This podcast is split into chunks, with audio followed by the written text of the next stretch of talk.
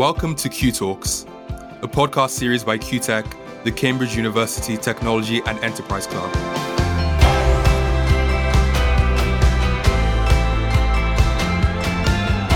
I'm Tele. And I'm Shreya, and we're your hosts for Q Talks, a series for aspiring innovators in which we talk about the typical and not so typical journeys of making ideas reality and changing the world. This week on Q Talks, we are talking to Jeremy O'Hanlon, a Cambridge alumnus who has worked as a corporate attorney in the life sciences and tech industries. He's also held roles in business and corporate development in the life sciences, as he currently does at Gilead Sciences in California.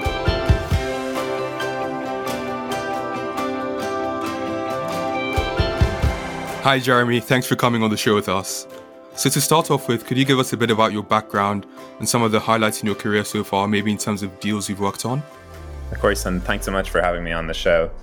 Um, yeah, so in, you know, my background, I grew up in rural Ireland in a, a pretty small village of about five hundred people.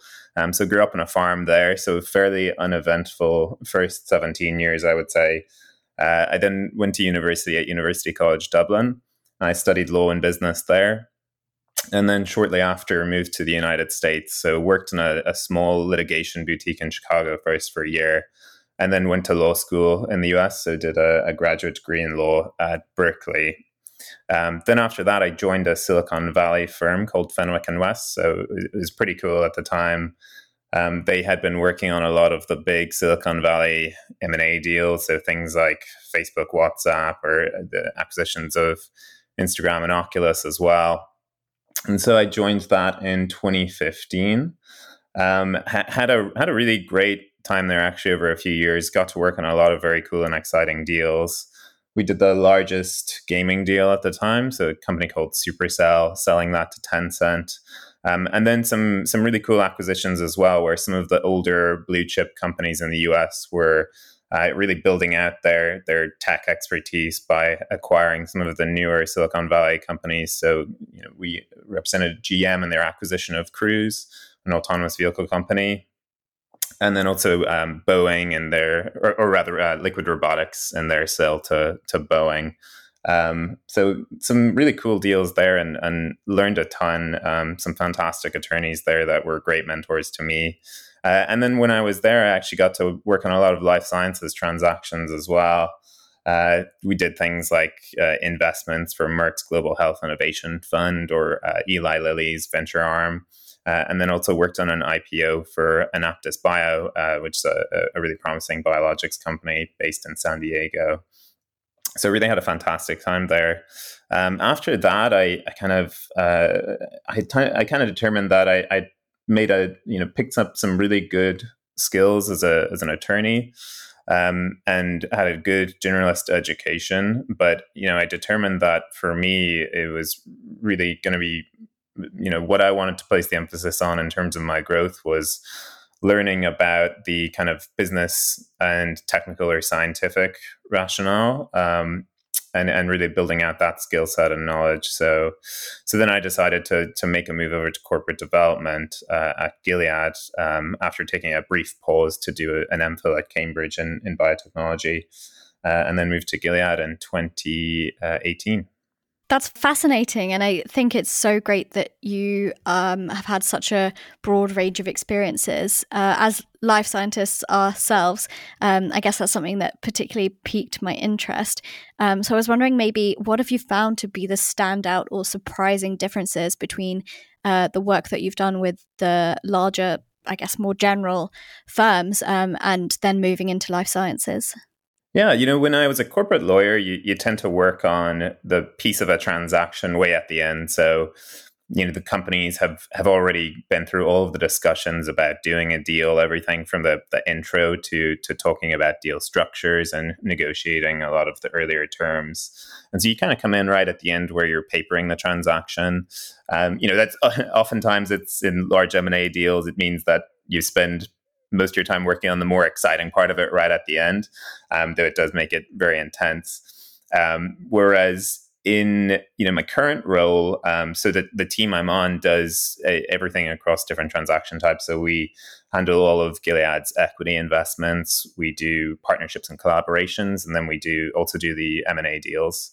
Um, you know, so for us in this role, it's it's you start really early. You you take the first meeting with a company. You know, you get to know their executive team. You work with your scientists to really dig in and understand Um, the scientific aspects of of the companies, and then you take it all through uh, the you know the company internally, bringing it to senior management and getting buy-in to do a transaction. So you really see the full life cycle of a deal. Uh, the, the downside to that, of course, is that you work on an awful lot that never really ends up happening. You know, you can take numerous things through from initial discussions to even getting term sheets done. And, you know, it's just deals that never happen or die somewhere along the way for, for one reason or another. Um, but you definitely get to spend a lot more time digging in on the science, as well as thinking about the strategic rationale for the company and doing a strategic transaction versus at a law firm where really your job is to optimize the the legal side or the structure or the, you know, the economics and the terms for your client. Um, so it's very different, I think, in a, a corporate development type role. Mm, okay. And I think it would be great to get onto the V C aspects a bit later in our discussion. Uh, you, you mentioned corporate development. Um, maybe you could elaborate on that for myself and for the listeners on what are the sorts of uh, roles that that entails? Yeah. So, so as mentioned, um, corporate development, I think it's a, it's maybe a term that's a little bit more common in the U S and less so in, in Europe, but you, you could think of, um, a corporate development team in a company.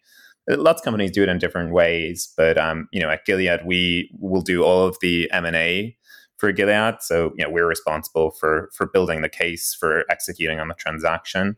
And likewise, we'll do all of the strategic partnerships or collaborations, which are very common in the biopharmaceutical industry. Um, you know, you're partnering up with other smaller biotechs or even sometimes peer companies around certain assets to develop and um, and commercialize, or even doing research type deals where you might you know, do non-dilutive funding, um, or or maybe even make an equity investment uh, with that to to do some kind of preclinical work or um, or, or do very early stage work. And then at the the the kind of the the bottom end as well, you have the equity investment. So a lot of biopharmaceutical companies do tend to have separate venture arms. Um, Amgen, for instance, AstraZeneca had MedImmune Ventures. Um, G S K had S R One, which which I believe has recently spun out. Um, but at Gilead, we do all of the equity investments through our team. Um, so it's about a team of about fifteen of us, and, and we handle all of those different transactions. So it's quite cool because we get to see everything across the, the, the range of different transactions, and can be quite nimble when we're working with potential partners as well. You know, something that might start out as a, a partnership might turn into an M and A deal or, or might turn into an equity investment. Uh, and it's quite nice to be able to be nimble like that. So you mentioned that a lot of the deals you do perhaps don't go through for one reason or another. So if we could dive a bit deeper into M and A deals now, why do most M and A deals happen, and what's in it for the acquirer and the acquired, for example, in an acquisition? And um, as I asked, like, why might one fall through? What are the common reasons for it not quite working out? Yeah, um, I think, you know, there there are a lot of different reasons why companies might do an M and A deal. Um, it might be to acquire strategically important technology.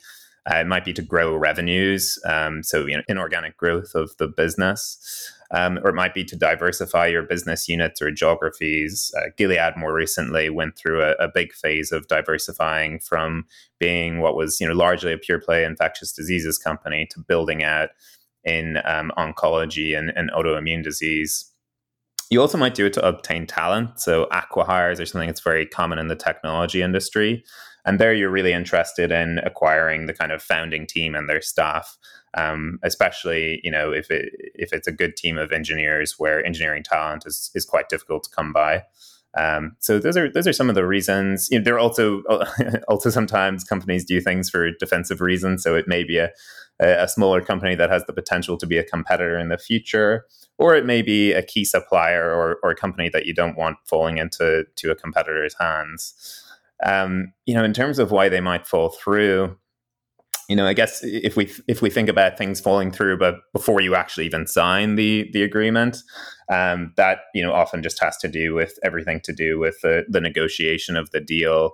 Um, so there are certainly things that that mean that during negotiations, deals can fall apart if the parties just can't really have a meeting of the minds with respect to the economics or or how things will work. You know, a lot of times, you know, you'll do your initial term sheet around a transaction, um, and people, you know, that that is, uh, you know, the function of that is to to broadly um, put down the high level terms. But when you get into really going through an agreement, um, things can pop up, and it is possible that parties just can't see eye to eye on that. Uh, and then likewise, you know, deals can fall apart after you actually sign the the agreement as well. Uh, and there, you know, with with certainly with larger M and A deals, they'll be subject to antitrust or foreign direct investment um, regulation. And so it's possible that a regulator somewhere um, might determine that they they don't want to approve the transaction. And, you know, we've we've seen that quite a bit in the past. And that can also sometimes really hold up deals. So Roche's acquisition of Spark, for example, um, was held up for for quite a while. Um, so, yeah, those are those are some of the key reasons. Perhaps to whet our appetite for deals that have gone through, are you able to tell us about a recent acquisition that Gilead Sciences has made that you were a part of, uh, and particularly what made it a good deal, what made it so attractive, um, and obviously a, one that you're able to share with us publicly? Yeah, of course. Um, yeah, I think, you know, we did, while M and A was kind of slow to start in twenty twenty, um, towards, you know, with the with the pandemic and um, it being difficult to do proper diligence and uh, the, the, the markets being somewhat uncertain, things did pick up a lot in the second half. Um, we did two pretty substantial deals. So the, the first was our acquisition of Immunomedics, um, which is a, a company that has an extremely promising um A D C drug for for oncology. Um, so, I mean, I think that's that's a really great acquisition for Gilead because it provided a rare opportunity to get access to a commercial stage oncology drug that has potential across a broad range of different tumor types. So, uh, you know, acquiring oncology companies has become extremely competitive, as a lot of the biopharma companies in the in, in recent years have really decided to focus on that area. And um, for us, that was a, a really great opportunity to add this commercial asset, as well as a, a really large organization of talented people in the Immunomedics team um, to the Gilead organization. So that was a great one for us. We also signed the acquisition of M Y R Pharmaceuticals in December. Um, so there, that is a, a company that has developed a drug for Delta virus. And it's actually a Europe-based company. They're, they're based in Germany. It was uh, I P that spun out of the University of Heidelberg. And they've developed a, a, a really fantastic treatment for the treat, uh, a really fantastic drug for the treatment of Delta virus. And um, Delta virus is a really severe form of viral hepatitis that, until this point, had no treatment available. Patients would take off-label interferon, um, which is a very old uh, drug used for infectious diseases that has a, a pretty unfavorable safety profile and um, really doesn't have great efficacy. So that's, you know, was another great opportunity for us to get a commercial stage asset. It had recently been approved in Europe. Um, and then, you know, assuming we close that transaction, we're currently in the regulatory review period there. Um, we'll go ahead and launch in the U S and globally. So we're really excited about bringing that, that drug Hepcludex to patients in need around the world. That sounds wonderful. And more generally, I presume these deals were already in the motions before COVID nineteen, but do you think in the life sciences, the pandemic is going to significantly alter the types of M and A deals we see? Yeah, yeah. I think I mentioned there, you know, the in twenty twenty, the pandemic really did uh, slow M and A transactions. So, uh, you know, at the beginning, there was a lot of uncertainty in the markets and, um, whereas people would, you know, do a lot of in-person meetings and you, you know, you would certainly be on site doing diligence ahead of acquiring a company. Um, that, you know, that it, it made things very difficult with the pandemic. However, after a while, as as kind of markets became steady and biopharmaceutical markets in particular, you know, biopharma companies and biotechnology um, really rose quite rapidly after the initial dip in March. Um, with the the um, improved investor interest in the sector, and um, companies started looking at doing M and A deals again. I think people had acclimated to uh, doing diligence over Zoom and management meetings over Zoom as well. And I think people still made the effort to to do a, you know at least a few in-person meetings in, in a safe way. Um, but you know, I think the the industry did shift a lot to doing partnerships and collaboration. So the kind of deal structures that would allow, let's say, a large biopharma company to get an option over a drug in development and a in another biotechnology company's pipeline.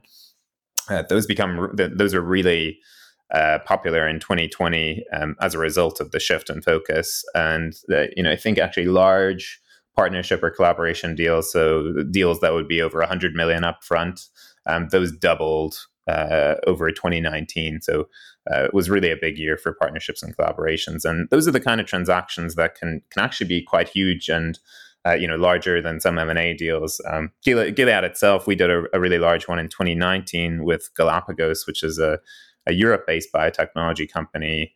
Uh, and we we invested five billion dollars in Galapagos, so a billion dollars in, in equity and investment, uh, and then four billion dollars Uh, in non-dilutive research funding in exchange for uh, rights to anything that comes out of their pipeline for the next ten years outside of Europe.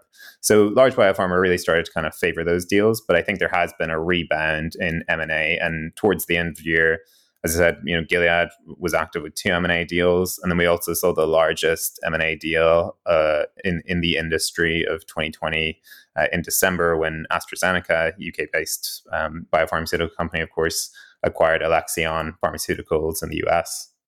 Great. That's a really great perspective on the outlook for the biopharmaceuticals industry.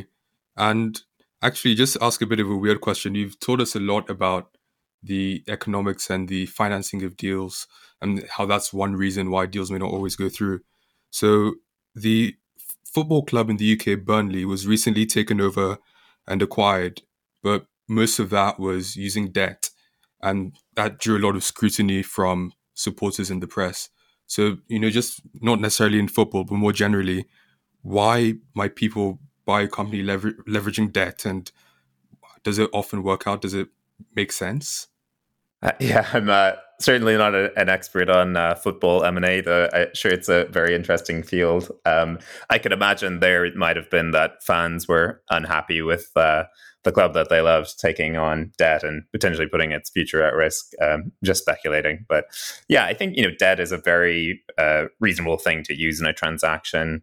Um, you know, companies could use it for a number of different reasons. You know, one is that uh, oftentimes companies want to do acquisitions that Um, are, are more expensive than the amount of cash they have on their balance sheet. So they need to take on some debt in order to do the acquisition. Um, you know, we, we've done that in the past. Um, for example, when we did do our Immunomedics deal, we we did issue some some debt as well, some bonds.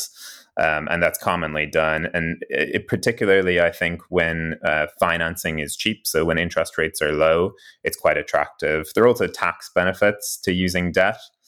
Um, And then, of course, the private equity industry is is built on leveraged buyouts, or you know, taking uh, you know a, a certain amount of money in, in equity investment into a fund from limited partners, and then levering that up to be able to acquire larger or more companies. So, um, I mean, it's it's certainly something that's a, a perfectly reasonable thing to do. Um, but there are, of course, instances where companies can become overburdened with debt as a as a result of um, transactions and, and, you know, things, there, there can be a negative outcome. So we've been talking a fair amount about, about M and A deals, and something that I think we haven't touched on yet is you've got quite a significant background in in law and the legal aspects, and then moving into uh, your role as corporate development in Gilead Sciences. Uh, what has been your experience of how the legal background might have helped you, and also where you might have you might feel that you actually lack some of the skills that others um, that others have?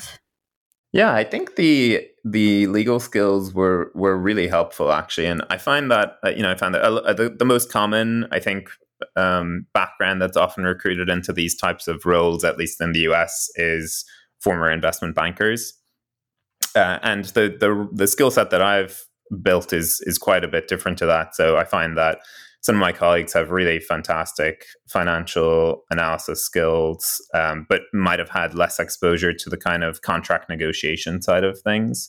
And that's somewhere where I've had a bit more exposure based on my background. So it's it's quite nice. I think we have very complementary skill sets. Um, but yeah, you know, the to actually do a transaction at the end of the day, you do need to negotiate an agreement, um, as well as structure an agreement. And particularly, as I mentioned, in biopharma, where companies do a lot of these structured type deals, like the Galapagos one I mentioned that Gilead did in twenty nineteen, um, kind of a knowledge of how you can structure things and think creatively is is really important. And I think my background in law is really helpful there.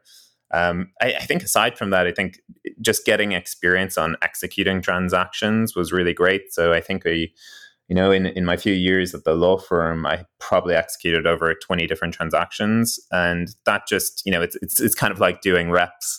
Um, you you know, the the more you do it, the the easier it, it gets. Um, still, you know, very challenging and intense, but uh, you you kind of develop a a um, ability to deal with things coming up last minute, uh, to manage the stress, and and also to kind of uh, work with stakeholders across different functions. And I think that's a, a really great skill that um, that I built in in law. So to follow up on that, what which members of the team or what skill sets do you seek out at each stage of the deal flow?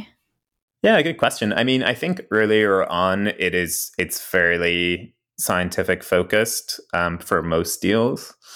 Uh, so I think there it's really about having, you know, you don't need to be a complete expert. Um, you know, we do have some P H Ds on our team, so we have some former scientists who are on our team, and they're always great to speak to um, because they understand the kind of strategic and business side of things in addition to the science side. But oftentimes, you know, we pair with our colleagues in the R and D organization, so um, be that you know, lead, lead clinicians or scientists to really kind of get under the hood when we're looking at a company and understand it. So, you know, I think first, you know, you need to look at it in the strategic lens of is something kind of in scope for us when we look at a company.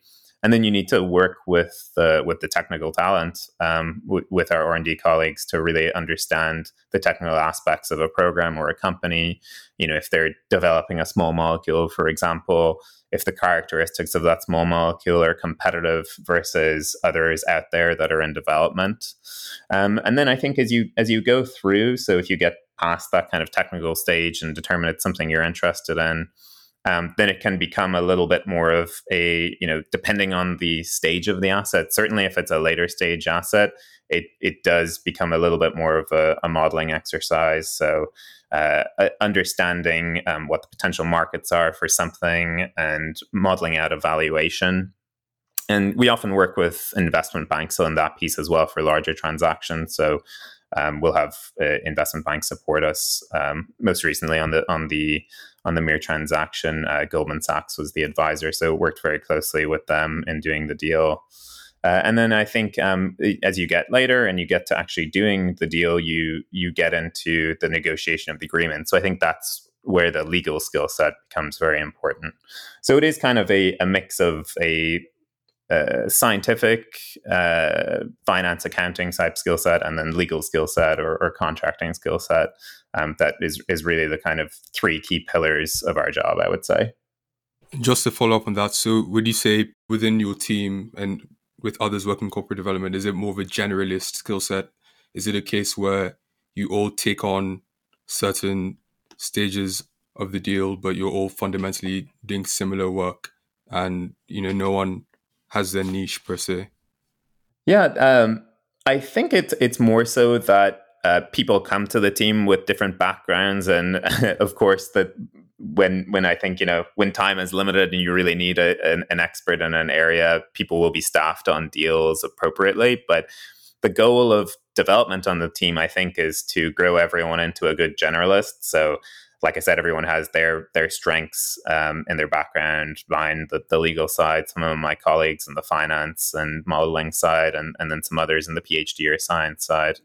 Uh, and I think that the goal is to build everyone up to a, a good generalist skill set. So to make sure that those people with the scientific background um, learn the contracting and finance side of things. You know, for me, learning the science and finance side of things, or for um, the colleagues with with more finance type background, the, the science and legal or contracting side of things. Um, but certainly we do often pair up on deals. So I think the most common thing to, is to have at least two people on a deal, uh, sometimes more if it, it's very big. And I think oftentimes you will try and pair people based on their on their skill set and background. Um, so it, it is it is a really great way to learn from colleagues as well. And um, by having people with such great specialty skill sets, you, you kind of uh, help each other achieve that goal of becoming good generalists.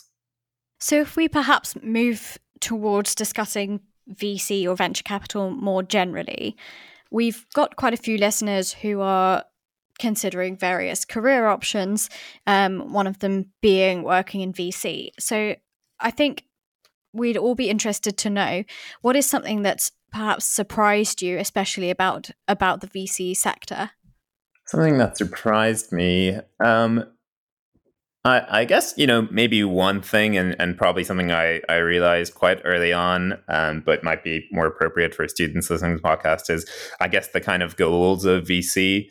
Um, maybe I was naive when I was younger and saw V C about futurism and um, building up a lot of these companies. And, and it, it largely can be, but I think what's often forgotten is that venture capital firms do have a time horizon and pressure to invest the money they raise from their limited partners. So obviously V Cs will go out and raise a pot of money from institutional investors like pension funds or, retire- or um, insurance companies, uh, insurance funds. And, you know, they they are, those funds are often raised um, on a on a ten-year uh, time horizon. And so there's pressure to deploy capital. And then there's also pressure to exit at some point. So it can be the case that the that interests are not necessarily always aligned. And um, V Cs, while I'm, I've met many fantastic V Cs who really do like building companies, they are also responsible to their L Ps. So that can kind of change priorities and, and can force a focus on um, getting to an exit, be it, you know, be it via a sale or um, via uh, floating through an I P O. And just to bring it back to COVID, because I mean, nowadays that's the, the focus on everything. Um, what do you think about the idea that recessions, like the one we find ourselves in, um, are good for V C in a way, because weaker companies are weeded out? uh, I suppose, you know, to the extent that a company would have failed eventually, um, and the the recession accelerates its failing, and as a result of that, a V C might have, you know, not done the next round and invested money that would have ultimately uh, not produced a return. I, I think that's probably a, a great result for the V C. Um, but to the extent the recession is the reason that a company that might otherwise have been acquired or been able to to do an I P O isn't able to do that. Uh, and like I talked about, you know, v- VCs from a financial perspective are incentivized by getting to that exit opportunity through the the, the um, an acquisition or or an I P O. So to the extent that a recession is the reason that doesn't happen, I'd say that's a pretty bad outcome for the V C. And does that pressure to exit influence, you know, the kind of areas V Cs invest in? So, you know, for example, you know, historically, maybe there are more opportunities in um, companies involved in less ethical industries, and, you know, maybe more forward-looking companies miss out because of that. Uh, so, for example, um, when we're talking in terms of climate change, um, do you think, you know, something like that would have an effect? That pressure on V Cs would prevent them from um, investing in more futuristic companies? Yeah, it's a great point. I mean, I think for for V C firms, if they if they think it's not going to be possible to get a company um, to the point where they've really built a lot of value within their time horizon, then it, it, it will be difficult. I think, you know, lots of investors are pretty good about looking to the future. And even if you think about biotech, um, biotech, a lot of biotech companies that are even public, they they don't really trade on the basis of anything that they have at the moment in terms of a business or revenues, but it really provides investors like an optionality on on a potential future return. So you know, there are lots of biotech companies that are public, and, and many biotech companies go public before they, they have any revenues whatsoever. It's probably the more common thing. Um, and really, for, for investors who invest in those companies, it's about they have some promising science in the pipeline. Um, they know it's going to require a lot of investment, um, but there is a long time horizon. And yeah, part of the reason for biotech companies going public early, I think, is that that rationale that you know you, they need to raise large amounts of capital, and the the V C time horizon might not necessarily suit. And so by going out to the public markets, they're able to raise very large amounts of capital in very short time, uh, short turnaround times through secondary offerings, for example. And um, the public investors will will invest for. for the future and invest in the kind of optionality of the a potential outsized return. Taking this on a slight tangent, do do you have a favorite funding round to work on? Um, and if so, why? So for example, seed, series A, series B.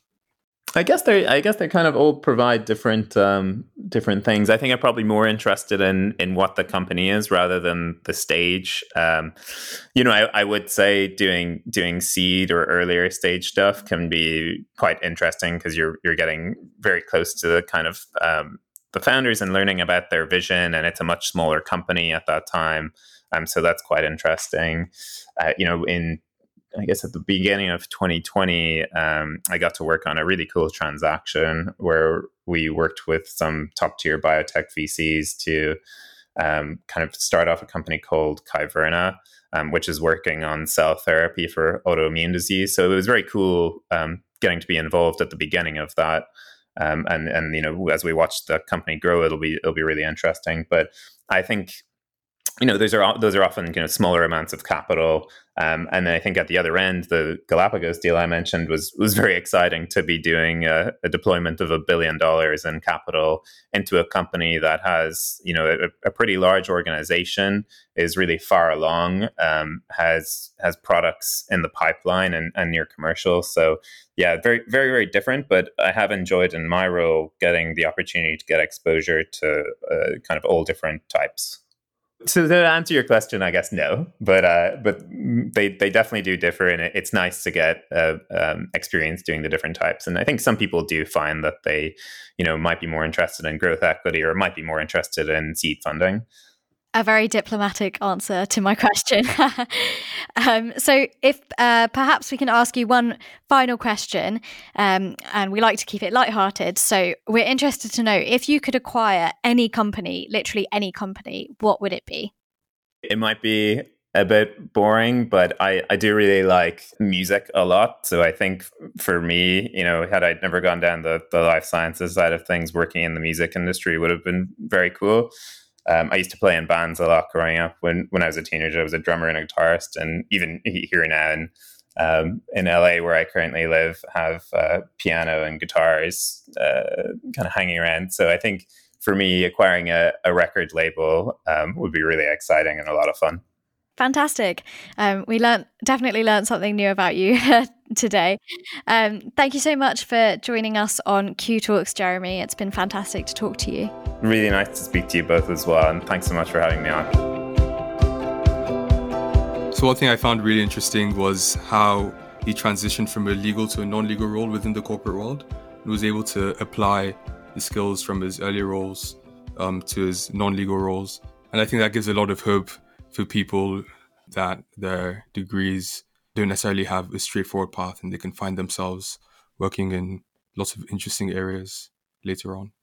Definitely, definitely. And something that stood out to me were the numerous very interesting deals that he talked about and mentioned. I think it just really showed showed me the r- interesting moves that are happening in biotech at the moment, and the potential for working in these sorts of companies and how much exposure to the deals that that you get. So I, I personally found that really interesting. Thanks very much to Jeremy for joining us on Q Talks.